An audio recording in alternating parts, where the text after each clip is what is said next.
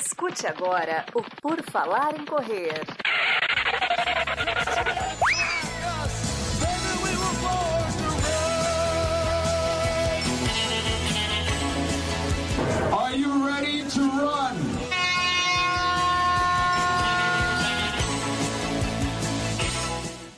Começa mais um episódio do podcast do Por Falar em Correr. Sim, estamos novamente tocando no seu feed, porque esse é o nosso compromisso semanal com três episódios e esse sai na segunda-feira. Segunda-feira sai um episódio e é este que você está ouvindo agora. Eu, Augusto, vou receber nesse episódio, conhecer a história e trazer para vocês aqui um pouco da história dela, da Adria Santos. Tudo bom, Adria? Seja bem-vinda. Boa noite, obrigado, obrigado pelo convite para estar participando aqui com você e contar um pouquinho, né, da minha história. Isso aí, que é uma, é uma história que, se as pessoas não conhecem, as pessoas que gostam de atletismo e de corrida estão erradas, né? Mas a gente vai ajudar elas a, a corrigir esse erro aí, porque né, eles têm que saber. É, Medalhista paralímpica lá, Barcelona 92, Sydney 2000, Sydney 2000 no 100 e no 200, Atenas 2004 no 100, um monte de prata. E aí agora, né, já depois de não estar mais na, na- no atletismo praticando profissionalmente, criou o Instituto Adria Santos. E a gente vai falar sobre tudo isso aqui. E o começo de tudo, Adria, é o começo. Como é que a Adria se envolveu e, e foi entrar no atletismo na corrida? Como é que tu descobriu isso? Como é que tu foi descoberta? Tu sempre praticou esporte? Conta para nós. Bom, então vamos lá do começo. Isso aí. Eu sempre digo que eu já nasci para corrida.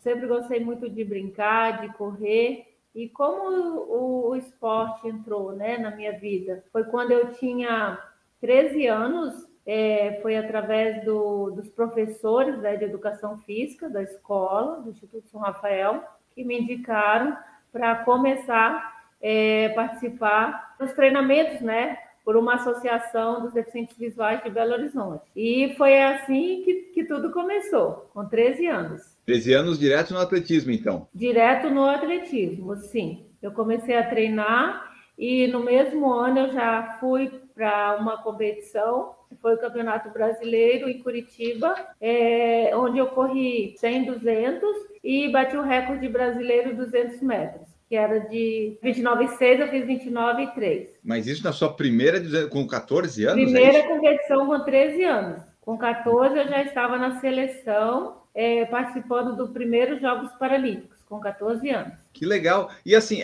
para começar esses treinos da descoberta, como é que foi para você chegar nisso aí, tipo, nesse projeto, né, para virar atleta? Alguém viu você correndo, você soube? Como é que foi isso de entrar ali? Porque dali você foi e deslanchou, né? Mas como é que foi para chegar nisso? Sim, eu fui. é, quando eu comecei, o esporte paralímpico não era conhecido, né? A gente tinha o trabalho dos professores, trabalho voluntário, a gente ia, né, muito amor mesmo para ir competir. E isso eu sempre nunca deixei de treinar, sempre estava participando e tive a oportunidade, né? Recebi um convite para me mudar para o Rio de Janeiro. Foi quando eu me mudei em 96 né, eu fui para a associação que era a SADEF, e quando eu fui para lá que eu comecei a ter um treinamento mesmo de, de alto rendimento. Não que quando eu estava em Belo Horizonte é, eu tive bons treinadores, mas o trabalho, como o trabalho deles é, era voluntário, às vezes eles recebiam, tinham outra oportunidade, acabava saindo, então a gente trocava muito, né? E quando eu fui para o Rio de Janeiro, aí foi mudando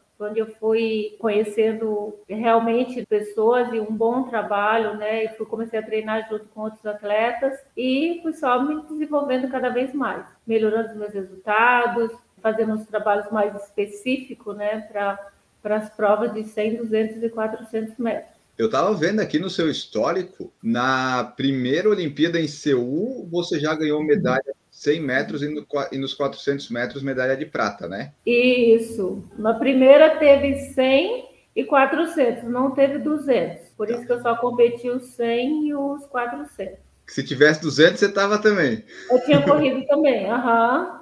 Uhum. E era a prova que eu mais gostava. Porque assim, eu fiz, eu, eu, eu, eu sou bom na matemática básica e 88 menos 74 deu 14 anos. Com 14 anos dava para 14 anos. competição? Isso, 14 anos eu já estava na seleção. Mas eles permitiam nas competições internacionais uma ah, criança sim, quase? Com 14, sim, com 13 já, já. É, na verdade, a minha mãe teve que que autorizar, né, minha viagem hum. para poder competir. Tá, o pessoal quis aproveitar esse potencial do, do atletismo, então, né, aproveitar desde o comecinho. Sim, sim, que é o ideal, né, do, do atleta, ele começar jovem, porque não se faz uma atleta de um dia para o outro. São anos de treinamento para poder ir subindo, né, degrau por degrau até atingir ali o, o, o topo, né, o 100%. E você teve, vamos dizer, essa sorte, né, que foi descoberta lá logo cedo, viram que era esse o seu, o seu talento, né, correr, e já colocaram para correr, né? Então deu, deu certo, começou Sim. cedinho e... Deu certo. Quantas Olimpíadas você participou, Adria? De seis, seis edições. Seul, Barcelona, Atlanta, é, Sydney, Atenas e Pequim competindo. E em todas elas ganhando medalha, né? Todas elas. A última foi Pequim, a medalha de bronze. São 13 medalhas paralímpicas: quatro de ouro, oito de prata e uma de bronze. Ah, perfeito. Viu só, pessoal? Eu estudei, eu sei todos esses números, mas é bom que a Adria fala tudo também e já me ajuda aqui eu não preciso ficar fazendo as contas. Eu, eu vi aqui na, na minha pesquisa, você é a maior medalhista brasileira paralímpica, né? Isso, a maior medalhista com 13 medalhas. Tanto de mulheres quanto de homens? Feminino. É a maior de todas? Não, masculino tem, tem outros atletas. Não, mas feminino, então, é você. E no atletismo, então, uhum. principalmente. Né? Atletismo. Você tem uma, duas, três, quatro, cinco... A maior parte das suas medalhas são dos 100 metros. Você gostava mais do 200, mas foi no 100 que deu mais certo? Sim, eu gostava do 200, mas o 100 sempre foi minha melhor prova, né? Eu sempre treinei muito para 100 metros e corria bem o 200 também. E assim, é, você viveu de a sua carreira de atleta? Foi uma atleta profissional? Você conseguia eu, viver do esporte? Eu, quando eu comecei, o esporte paralímpico não era conhecido. É, a gente ia, né, assim, a, a associação buscava apoiadores, patrocínio, né, para para poder levar os atletas para competir, é, ônibus, a gente ficava em alojamento, era bem, bem diferente né, do, do que a gente vê hoje do esporte paralímpico. Depois de muitos anos que eu estava no esporte, em 2004, que eu fui conseguir um patrocínio. Eu já estava há anos competindo, eu consegui patrocínio é, de material esportivo, consegui patrocínio de outras empresas que aí o esporte paralímpico já, já estava sendo conhecido. Então você ficou 16 anos praticamente competindo, mas sem apoio, foi isso? Sim. É, depois de quando eu fui para o Rio, né, eu morava na associação, eu recebi uma bolsa lá quando eu morava lá Aí depois, patrocínio mesmo, né, de, de empresas, foi só em 2004. Já no finalzinho da carreira profissional, né? Sim, já no finalzinho. Ah, pelo menos veio alguma coisa, né, Adriana? Pelo Sim, menos com no certeza. É, eu digo que eu ainda consegui colher alguns frutos, né? Teve atletas que vieram antes de mim, que eu mesmo, né, como eu sempre fui, com muito amor, muita dedicação, mas financeiramente não não tiveram né, essa mesma oportunidade que eu ainda, ainda tive. E foram e assim, atletas que fizeram grandes resultados também. Pois é, porque das Paralimpíadas do Paratletismo, né, a gente não conhece muitos atletas, né, não tem tanta divulgação. Eu, eu conheço o seu, Sim. eu conheço porque já participei, até teve umas corridas sua em Joinville, eu fui, eu, eu lembro, faz. Vai 2015. voltar, hein? Vai voltar. Eu fui em 2015. 2015 eu sei que eu corri lá uma corrida em Joinville que levava o seu nome. Uma corrida Isso, bem boa, por sinal. a, gente, a gente organizou, né? A corrida Adria Santos. Isso. E daí, assim, foi não tem muito, muito, muita divulgação e, e, muito acompanhamento, assim, né? Da, da mídia. Agora você falou que está melhor, mas mesmo assim não está bom, bom, né, Adria? Não, é, é verdade. A gente, né, pensa sempre que vai, como eu te falei, no início da minha carreira, a gente viajava e voltava, ninguém sabia o que era esporte paralímpico. Hoje já temos um, um, uma divulgação, uh, muitas pessoas conhecem, sabem do esporte paralímpico, é isso que a gente quer, justamente estar tá divulgando a mídia, né, abre essas portas para que o esporte paralímpico seja conhecido e é, motiva outras pessoas, outras crianças que têm deficiência, que vê um atleta é, competindo, ele olha como já aconteceu comigo, né? Ah, eu vi você competindo, eu comecei a correr e a gente né, é, fica sendo essa referência para as novas gerações. Essa importância né, de, da mídia tá sempre divulgando, tá dando essa, essa oportunidade de, do movimento né, ser cada vez mais divulgado. Você falou da, da, divulgação da mídia, né? O PFC tenta fazer a, a, parte dele, né? A gente, a gente, tenta às vezes, e eu quero saber de você, que você me conte como é que foram as experiências, se puder contar, meio resumido, em cada uma das Olimpíadas. Porque assim, você começou em 88, que foi a Isso. primeira Paralimpíada que os atletas puderam usar os mesmos, os mesmos equipamentos e lugares das As mesmas Olimpíadas. instalações, né? Dos Jogos Olímpicos uh, foi o, o, mesmo, os mesmos locais dos Jogos Paralímpicos. Então, foi, foi recentemente, 88. E daí, assim, o treinamento, a tecnologia, tudo, o mundo, né, foi evoluindo, você foi acompanhando e ganhando as medalhas. Sim. Eu queria que você contasse um pouquinho como é que foi uma, a experiência em cada uma dessas Olimpíadas, para nós, meros mortais, que nunca vamos estar em A primeira, né, foi uma novidade para mim, foi quando eu estava começando, tudo me chamava atenção, né, na primeira competição. E nós usamos, teve algumas provas que foi feita no estádio, que era o aquecimento, e eu me lembro que o 400 metros eu corri no, no estádio oficial, né, no estádio olímpico, a gente correu a, a prova de 400. E tinha poucas pessoas assistindo, é, algumas pessoas na arquibancada. A de Barcelona é, foi no estádio né, Olímpico de Barcelona. Eu corri três provas, a, a 100, 200 e 400. As duas primeiras eu não fui para a final e ganhei a medalha de ouro na última prova, que foi os 100 metros. Nessas duas, eu era da classe T11, eu tinha baixa visão, né, que a gente compete por classes, por grau ali da deficiência, Quanto menor o número, maior o grau da deficiência. E o T, né, são das provas de pista, de track, e as provas de campo field.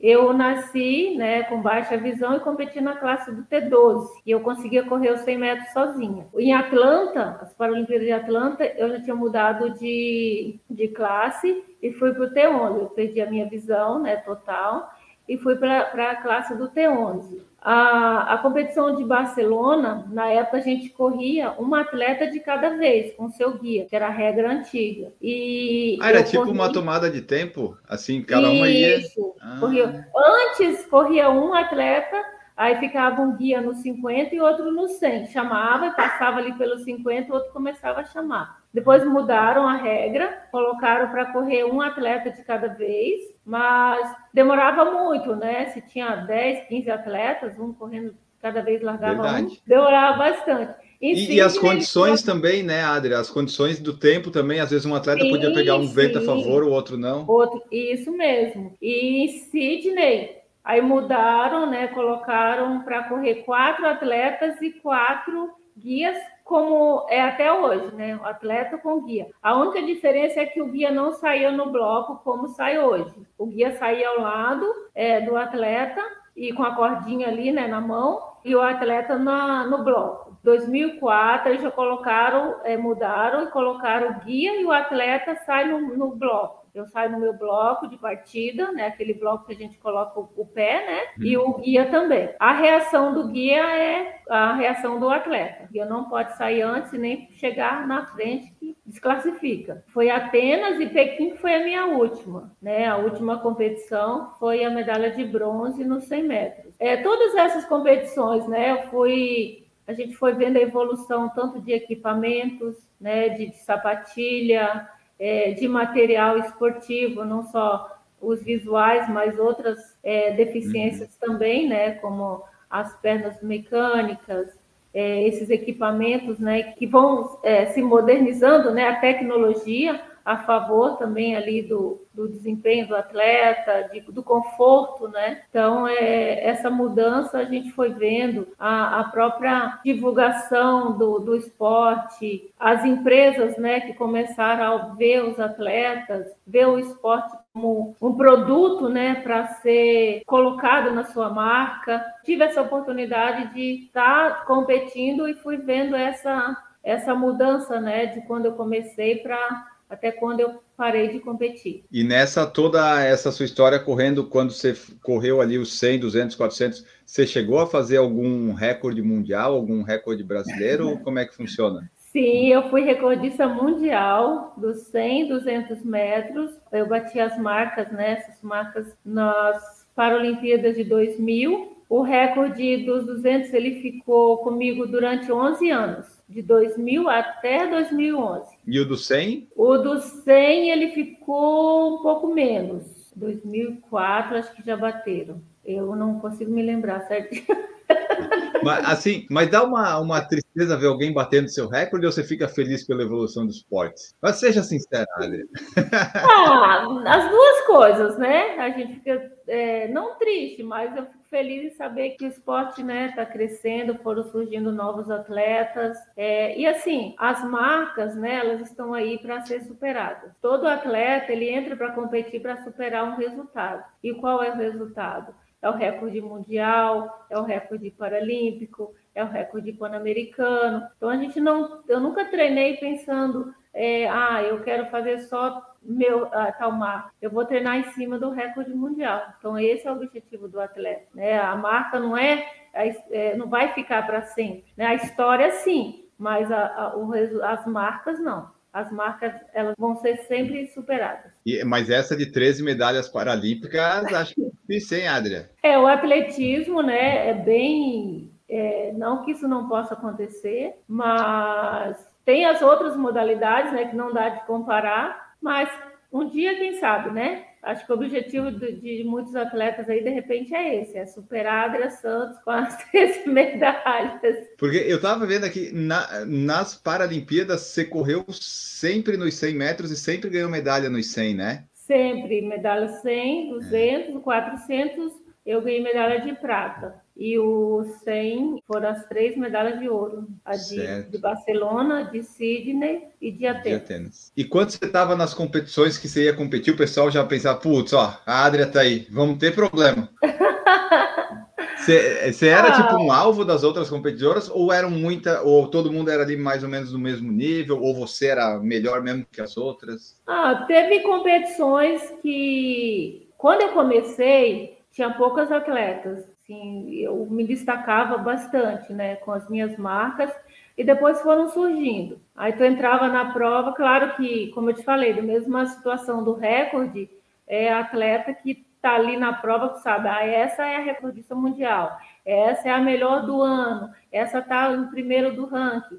Então a gente, como acontecia comigo, ah, eu quero é, bater o recorde ou marca dessa atleta, com certeza muitos entravam na prova pensando, a Ábia está aí na prova, é a atleta mais forte do ano, então vamos tentar superar os resultados dela. Mas é bom também, né? Você vê assim, pô, tem ganhado a Adri. É sinal que você conseguiu, né, se destacar, conseguiu ter um bom resultado no que você se propôs, né? Com certeza. É, me tornei uma referência. É, isso acho que todo atleta, né, sonha em ser um dia uma referência para outros, para as novas gerações. E entrava assim na competição e olhava assim, olha, a gente quer bater a marca dela. Ó, e aqui eu estava vendo, ó, ao longo da carreira, acumulou 13 medalhas em Jogos Paralímpicos, ok, a gente já falou, e ainda 73 medalhas em provas internacionais e 542 medalhas em provas nacionais na sua classe, incluindo o tricampeonato pela IAAF, né, que agora é o World Athletics. Sim,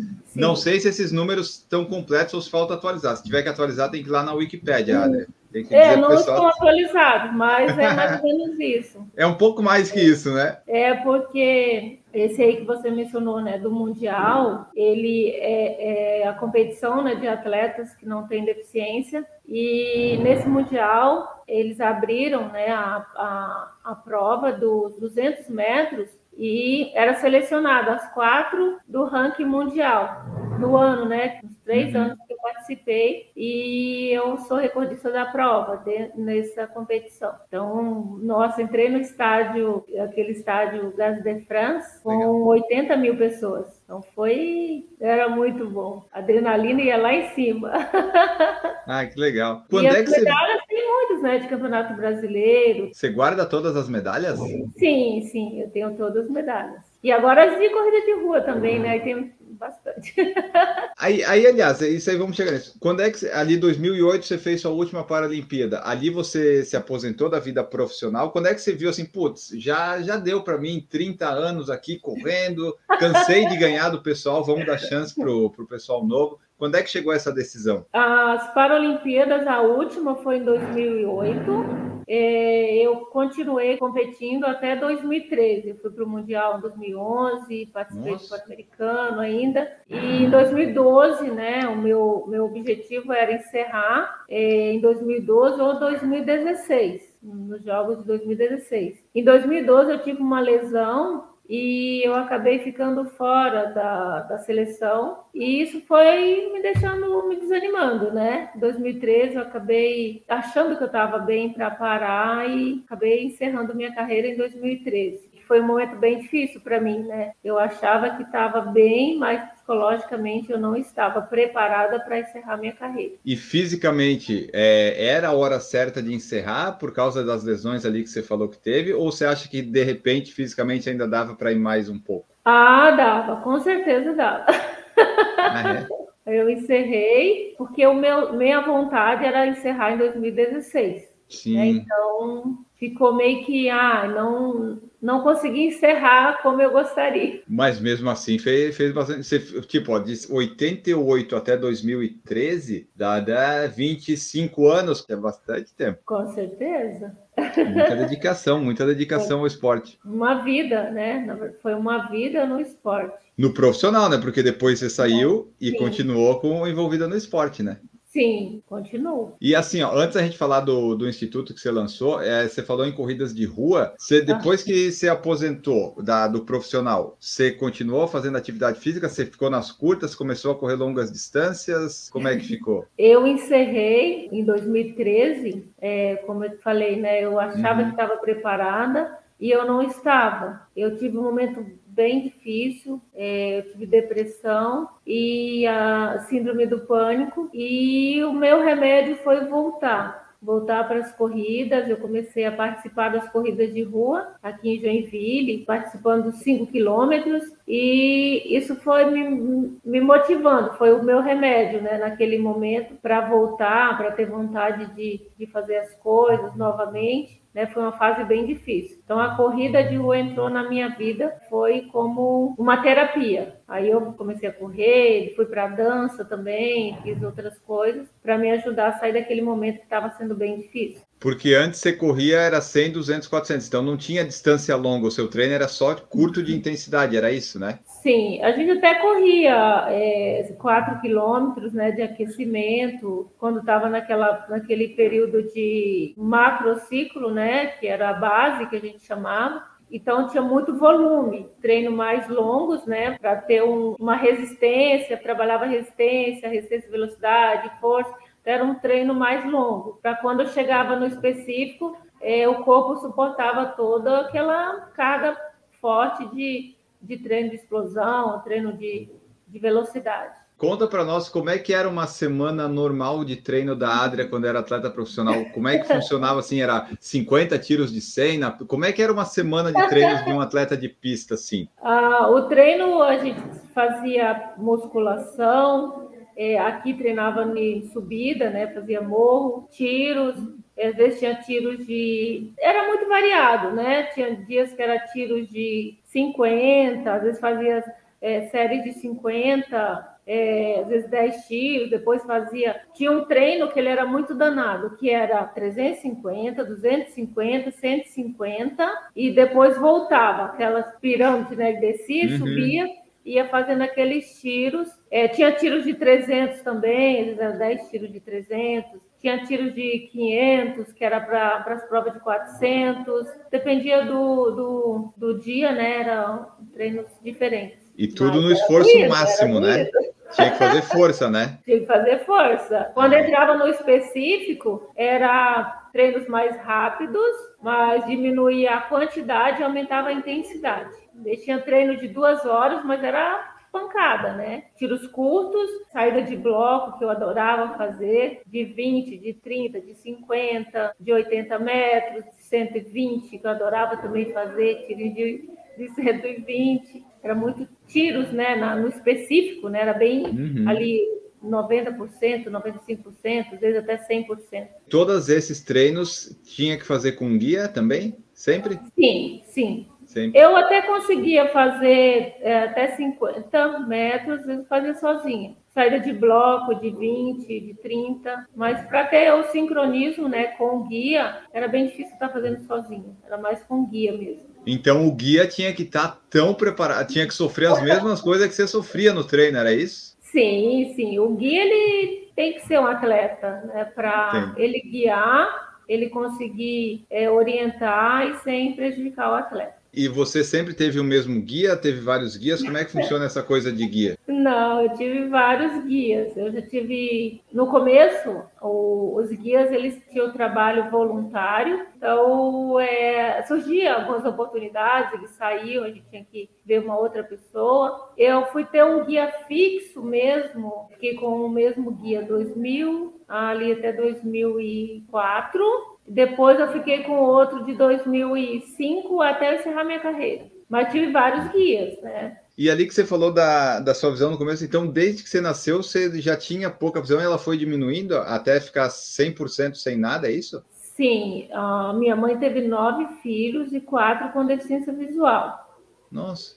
Eu nasci, todos nós, né, os quatro, tinham baixa visão. Com 13 anos eu perdi a, direita, a esquerda e 18 a direita. Tenho retinose pigmentar, eu tinha é, astigmatismo e ceratocone e catarata. Em 2015 eu fiz o transplante, hoje eu só tenho uma retinose mas eu não, a minha visão ela não não voltou porque o pior ficou, né, que é a retinose.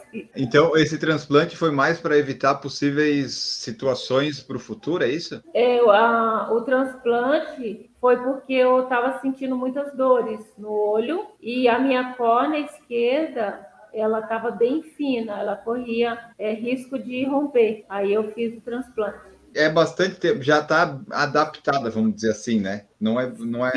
Seria melhor enxergar, mas já está adaptada, né? Já, já sabe.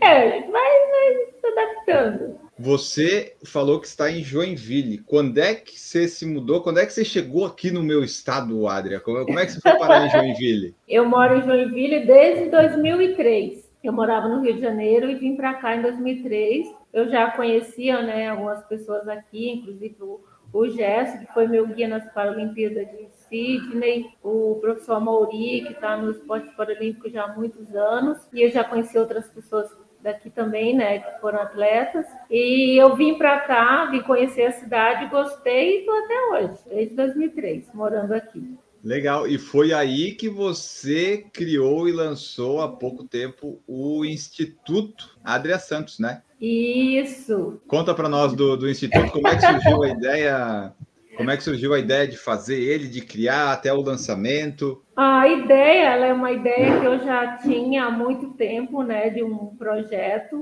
com crianças, de proporcionar né, a essas crianças tudo que eu aprendi no esporte. É, eu sempre gosto de dizer que a, o atleta né, não é simplesmente ele ser um campeão, ele conquistar uma medalha, ele colocar uma medalha no pescoço e, e pronto, né? A, a, nossa missão é muito maior de poder deixar um legado. Então, esse sonho eu sempre tive. E no ano passado, é, o, o Banco Votorantim entrou em contato comigo, me perguntando se eu tinha um projeto, e eu disse que não, mas o objetivo deles era que tivesse né, uma atleta que, não, que realmente plantasse essa semente e eu entrei né, nesse, nesse grupo de atletas que foram selecionados para ser patrocinado por eles um projeto social e eu criei o Instituto da Santos, né, esse projeto que nós começamos com a parte prática agora no mês de agosto, no dia 1 e o lançamento do projeto e do Instituto foi no dia 11 de agosto, que foi no dia do meu aniversário. Esse projeto, ele, é, nós atendemos crianças de 6 a 12 anos, crianças com deficiência visual e sem deficiência visual, né? Hoje nós temos 50 crianças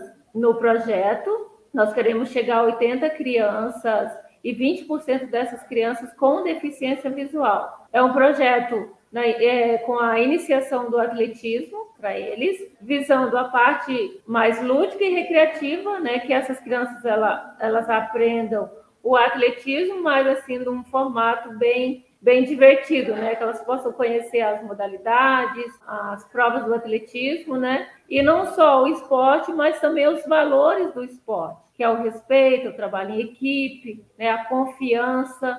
Eu sempre converso com elas de a gente percebe, né, que às vezes as crianças elas têm às vezes aquele medo, uma insegurança, essa esse contato, né, eu não enxergando, tendo esse contato com elas, eu percebo que é, muitas crianças hoje elas chegam perto de mim, elas já sabem, a ah, Adria, eu tenho que falar com ela, eu tenho que tocar para que ela saiba que eu estou aqui. Então isso está sendo maravilhoso para mim essa experiência, né? O projeto nosso, ele funciona dentro da Univille, aqui em Joinville. Aqui tem a pista, né? A, a, quando está chovendo, nós, nós vamos para a quadra com as crianças, fazemos trabalho com elas. E o objetivo é que a gente tenha hoje esse projeto, mas o meu sonho é de ter outros também mais para frente. É, parceiros que se interesse também de estar junto com a gente nesse projeto. A gente tem nossas redes sociais que estão sempre postando né, sobre as aulas, sobre o que a gente vem, vem fazendo já nesse primeiro mês de, de trabalho. Tá, porque então você quer dar o apoio que você recebeu lá, né, com 13, 14 anos, retribui aí para ver se acha mais algumas adrias, né, por aí.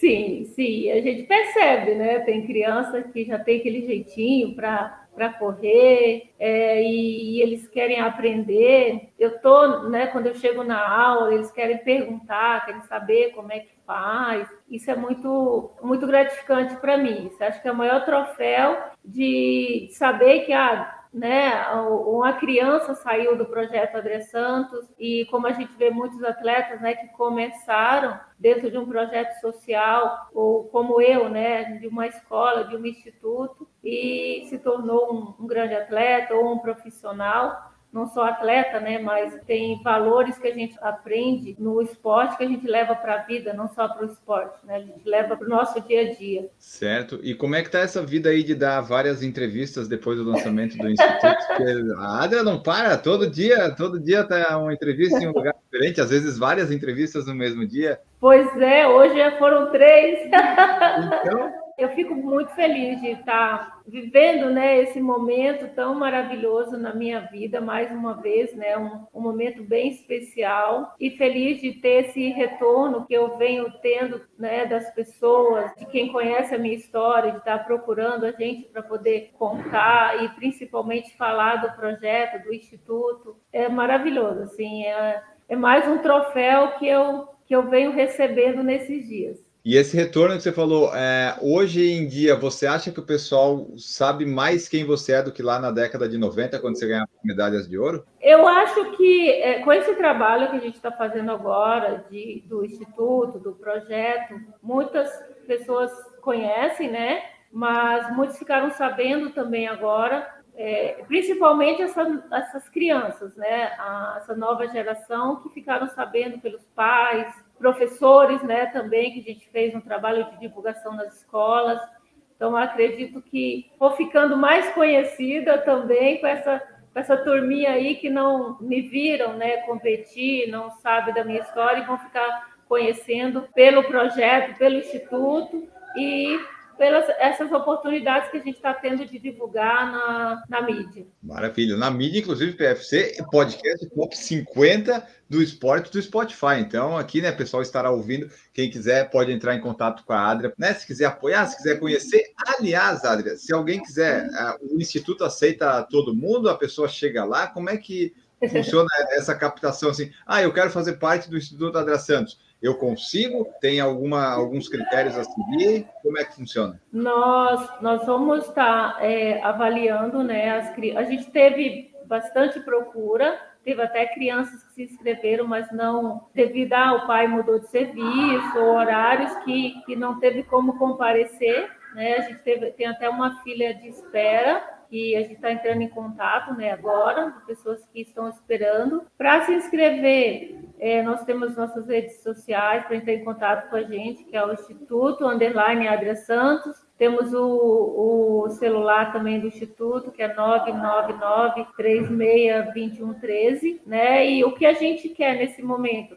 é crianças que, que, realmente elas não têm essa oportunidade de poder estar, tá, tá, de pagar, né, uma aula para poder estar tá participando e crianças de escola estaduais e municipais, né, que foi onde a gente fez divulgação e a gente tem feito, é, vamos fazer continuar, né, com essa divulgação também nessas escolas para que a gente tenha mais crianças participando do projeto. Vão dar prioridade a essas crianças que realmente elas elas não têm essa oportunidade de estar tá pagando, de estar tá participando né, de, de, outras aulas. O projeto ele é gratuito, ah, não paga nada para participar. É, justamente é por isso que a gente vai estar tá sempre buscando apoiadores, outros, outros patrocinadores, né, que a gente possa ter essa estrutura dos professores, de profissionais com a gente, e as crianças elas não precisam pagar para estar participando. Que às vezes para um pai tirar, né, um valor, às vezes pode ser pouco para alguns,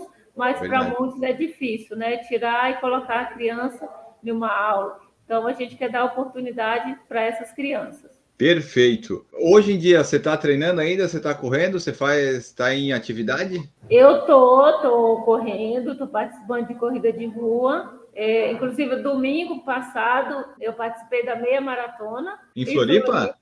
Sim, Olha sim. só. Já ganhei um troféu. e foi a segunda participação minha, né, correndo a meia maratona. A meia maratona eu corri em 2015 e corri agora. E a maratona, já fez alguma? A maratona ainda não. É muito longa, né, Aider? Para quem pois fazia 100, 200, 400. Ah. Mas quem sabe mais para frente. Mas então treinando você tá, tá? Como se fosse uma rotina normal, só que não tão intensa quanto era antes. Não, não, não treino mais com a mesma intensidade, bem menos. Agora com o instituto está sendo um pouquinho mais difícil, às vezes mais no final de semana, mas eu quero ver se eu consigo manter pelo menos três vezes por semana correndo. Qual que é a distância que você gosta mais aí dessas de rua? 5, 10, 21? Qual que te agrada mais? Eu gosto dos 5. É o mais perto que tem do 100 e do 200 que você fazia É o mais perto do 100. Mas eu gostei de correr 10, eu gostei de. A meia foi uma superação para mim, principalmente nos últimos 3 quilômetros. Tinha vento, Adria? Eu, eu tava domingo ali, eu não lembro. Tinha vento na prova? Tinha. Nós pegamos é, chuva no. Chegando no, nos 10, nós pegamos chuva e vento. Umas rajadas de vento. Foi. Tem vídeo, aliás, no canal do YouTube. O pessoal que estiver ouvindo, vendo aí o podcast, pode ir lá conferir que tem a cobertura do vento que, que participou da prova também. Sim, é... teve, teve bastante. Teve, né? O sábado estava lindo, né? O sábado, tava. o tempo e no domingo virou. Domingo foi o único dia. Sexta, sábado e segunda tava dias bonitos aqui em Floripa. Pois no é. domingo, aquele vendaval. Uma pena o pessoal correu, que daí não conseguiu, né, fazer seus objetivos de tempo aí, porque Sim. atrapalha todo o vento. É, a gente acabou fazendo dentro, que, dentro do que tinha planejado, consegui fazer. Foram duas horas e onze a meia maratona. Ah, é, eu ia perguntar do tempo, como é que são os tempos da, a da primeira, A primeira eu fiz para 2h50 e essa eu corri para 2h11. Ah, e os 5 e 10? Quanto que você faz? 5 eu já corri para 23. Os 10 eu comecei a correr agora. Eu corri para 57. E quero é, baixar esses 10 aí. Ah, eu imagino, né? Imagina uma pessoa competitiva aí que estava no profissional. Você quer baixar tempo, tá, né? Baixar o tempo ali que dá para fazer na rua, mas qual que é a, mais, a maior dificuldade que você sente em correr na rua assim? Porque você corre com guia igual, né? Só que a rua tem vários obstáculos e curvas para fazer. Então, como é que funciona? Você acha que é por causa disso que às vezes o tempo fica um pouquinho mais alto, tem que tomar mais cuidado aqui a colar? Ah, eu, eu gosto de correr mais no asfalto, né? A, a corrida a, de estrada de terra eu acho um pouco mais, mais tenso, né? Porque tem que ficar ter mais cuidado, é mais tenso para mim, para o guia também. Mas a corrida de rua, quando eu uh, participo aqui, né, no percurso que a gente conhece, é tranquilo. Ah. Para melhorar é treino mesmo, treino e a resistência, né, como eu corri a prova de velocidade, a resistência para mim é bem sofrida. Que o seu longão era de 4 quilômetros, né? Daí Era não... 4 quilômetros. Então, quanto mais longo, mais tempo correndo, mais sofrido para mim é.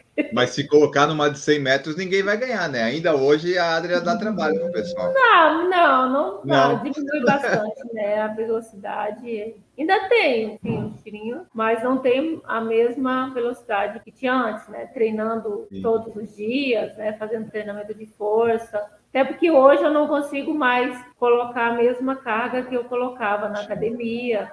Tem que ter mais cuidado, né? É, joelhos, quadril, é... dói tudo, dói tudo. Imagino.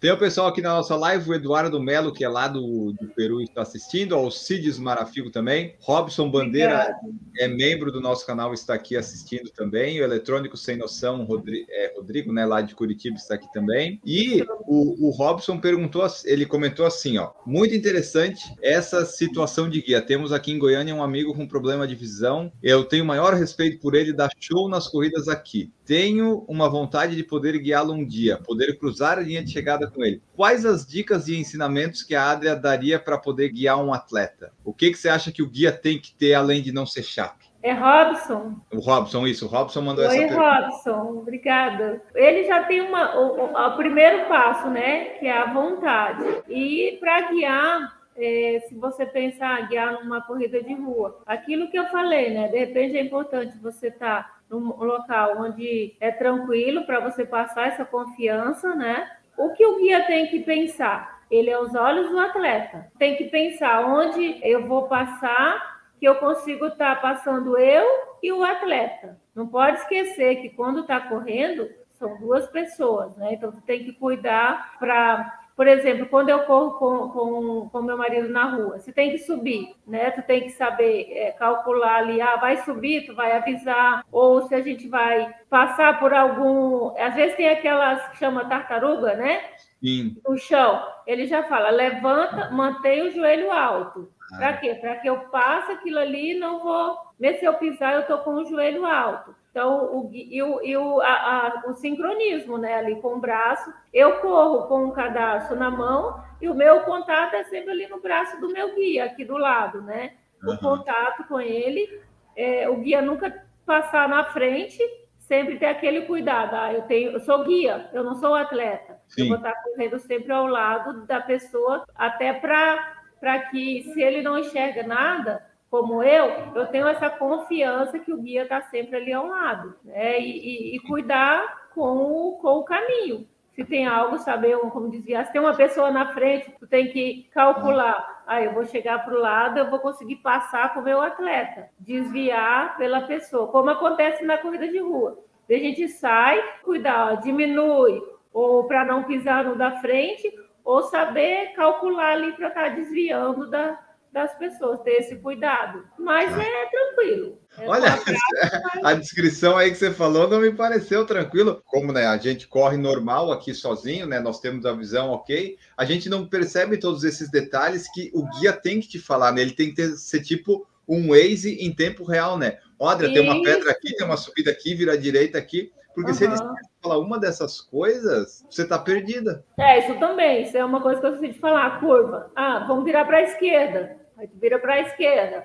Ah, se tu vai correndo, nós vamos virar para a direita. Curva para a direita. Curva mais fechada, curva mais aberta. É igual um GPS mesmo, vai falando, né? Para a pessoa. Eu, eu, quando eu corro com meu marido, ele, às vezes ele fala curva para a direita, curva, quando é corrida de rua, curva para a esquerda, a gente vai ter curva para a direita, é, subida, né? Se chega numa subida, também mantém o joelho alto, a descida, solta a corrida, essas orientações, assim. Assim, Como eu te falei, se tem que pular alguma coisa ou passar alguma coisa que ele calcula ali, ah, só ela levantar o joelho, manter o joelho alto, ela não vai pisar. Mantenha a passada, ele fala, mantenha a passada. É, é na prática mesmo, né? Vai se tornando uma coisa bem, bem tranquila. E é fácil de achar E a guias. pista é fácil, né? A pista é só correr, né? Não tem curva reta, curva reta, vai embora. E o terreno tartan ali bonitinho, né? Só ficar dando volta Sim. é mais fácil, né? Sim, a rua, na rua tem que ter mais esse cuidado, porque são mais pessoas, às vezes pode pegar um quebra-mola, né? Essas, essas tartarugas também no chão,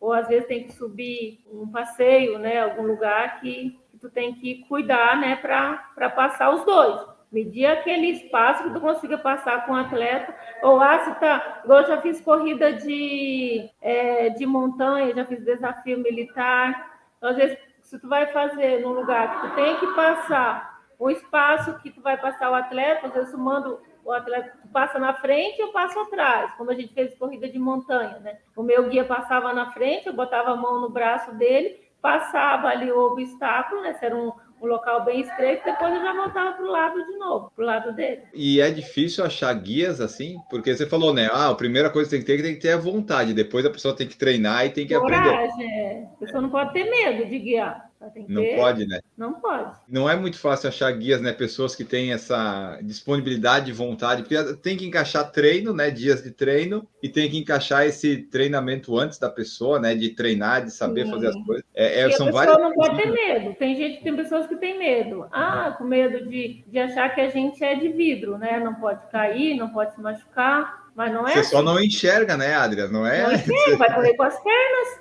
Exato. E isso que você falou do correr com as pernas também acontece porque, assim, a pessoa que está sendo guiada, ela quer correr cada vez mais rápido, né? Em alguns casos. Sim. E o guia tem que acompanhar. Às vezes o guia tá, não precisa ir tão rápido, vamos devagar que é mais fácil para mim. É, às vezes pode tal, né? acontecer. Né? Pode acontecer do guia pedir para segurar. Segura esse ritmo, porque senão eu não vou. Bom, deixa eu ver aqui o que mais é. O Robson mandou aqui, ele disse que, tá com, que tem medo, mas que tem que treinar para isso também. Isso aí, Robson. Tem que treinar para daí perder o medo e daí treinar para guiar as pessoas, né? Mas Sim. ele tá aqui. É ó. como tudo na vida da gente, é a prática. Tu vai aprender Sim. a dirigir. Como que tu vai dirigir bem? Praticando. Né? Exato. Né? Tu vai fazer algo tu vai melhorar é só com a prática. E guiar é a mesma coisa. A primeira vez vai ficar inseguro, vai ficar com um pouco de medo, mas perde esse medo e vai aos poucos depois se torna automático. É bem tranquilo. É isso aí, pessoal. Tem que treinar, né, Adria? Tem que treinar e daí, daí dá certo. Se você tiver oportunidade de conhecer alguém, se ofereça ou tente, né, ver como é que é, pelo menos uma vez, testar aí, vai, pega numa pista, leva a pessoa, vê o que, que você acha Sim. da experiência. Todo mundo que a gente conversa, que já foi guia, fala que é muito legal a experiência e também desafiadora por tudo isso que você falou, né? Então vale a pena se a pessoa quiser É, a sensação de cruzar uma linha de chegada e, e às vezes a gente sabe que sozinha nós não vamos conseguir. E alguém que tem a boa vontade, tem essa essa vontade né, de, de ser guia, vai lá que vocês vão dar muitas alegrias para quem tem essa vontade e às vezes não tem essa oportunidade. Perfeito, então, pessoal. Acho que com isso a gente pode, né, encaminhar o final do nosso podcast, dessa nossa conversa muito legal com a Adria Santos. Você conheceu aqui um pouquinho da história dela, é um resumo, né, Vasão? Se você quiser saber mais, você tem que pesquisar e ler bastante, mas aqui um resumo muito bom, trazendo a história dela nas Olimpíadas, trazendo aí o instituto que ela criou agora, trazendo aí essa toda a vivência dela no esporte, seja como profissional, atleta de elite e agora ajudando crianças de até 12 anos anos lá no Instituto Adria Santos, que ela inaugurou no aniversário dela, dia 11 de agosto. E agora, então, vamos embora, Adria. Muito obrigado por participar aqui conosco. Deixa aí teu tchau, tua mensagem final, os lugares onde o pessoal pode te encontrar, te contatar. Opa. Muito obrigado por participar aqui conosco. Uh, pode me encontrar nas redes sociais, né? Adria Santos Atleta, meu Instagram, tem o Face, tem o do Instituto também, é Instituto Underline Adria Santos. Estamos sempre postando, né, a, o nosso trabalho. E no meu também estou sempre colocando as corridas que eu participo falando sempre um pouquinho de mim. É, e quero agradecer todos que ficaram aqui nos ouvindo, ouvindo um pouco da minha história. Obrigada por essa oportunidade. Deixo um beijo aí para todos e uma ótima semana. Aí, perfeito. Brigadão, Adria. Você que está ouvindo o podcast, não se esqueça, compartilhe, curte, comenta, avalia no Spotify, segue no Spotify, que é muito legal e ajuda a gente. E você que está ouvindo em outra plataforma, saiba que no Spotify agora a gente está colocando em vídeo também. Então, vamos, se você gosta de ver o vídeo, né, de repente vai lá no Spotify que tem também. Essa foi nossa conversa com a Adria Santos, maior atleta paralímpica medalhista feminina do Brasil. Então, esperamos que vocês tenham gostado. Nós voltamos no próximo episódio. Um grande abraço para vocês e tchau.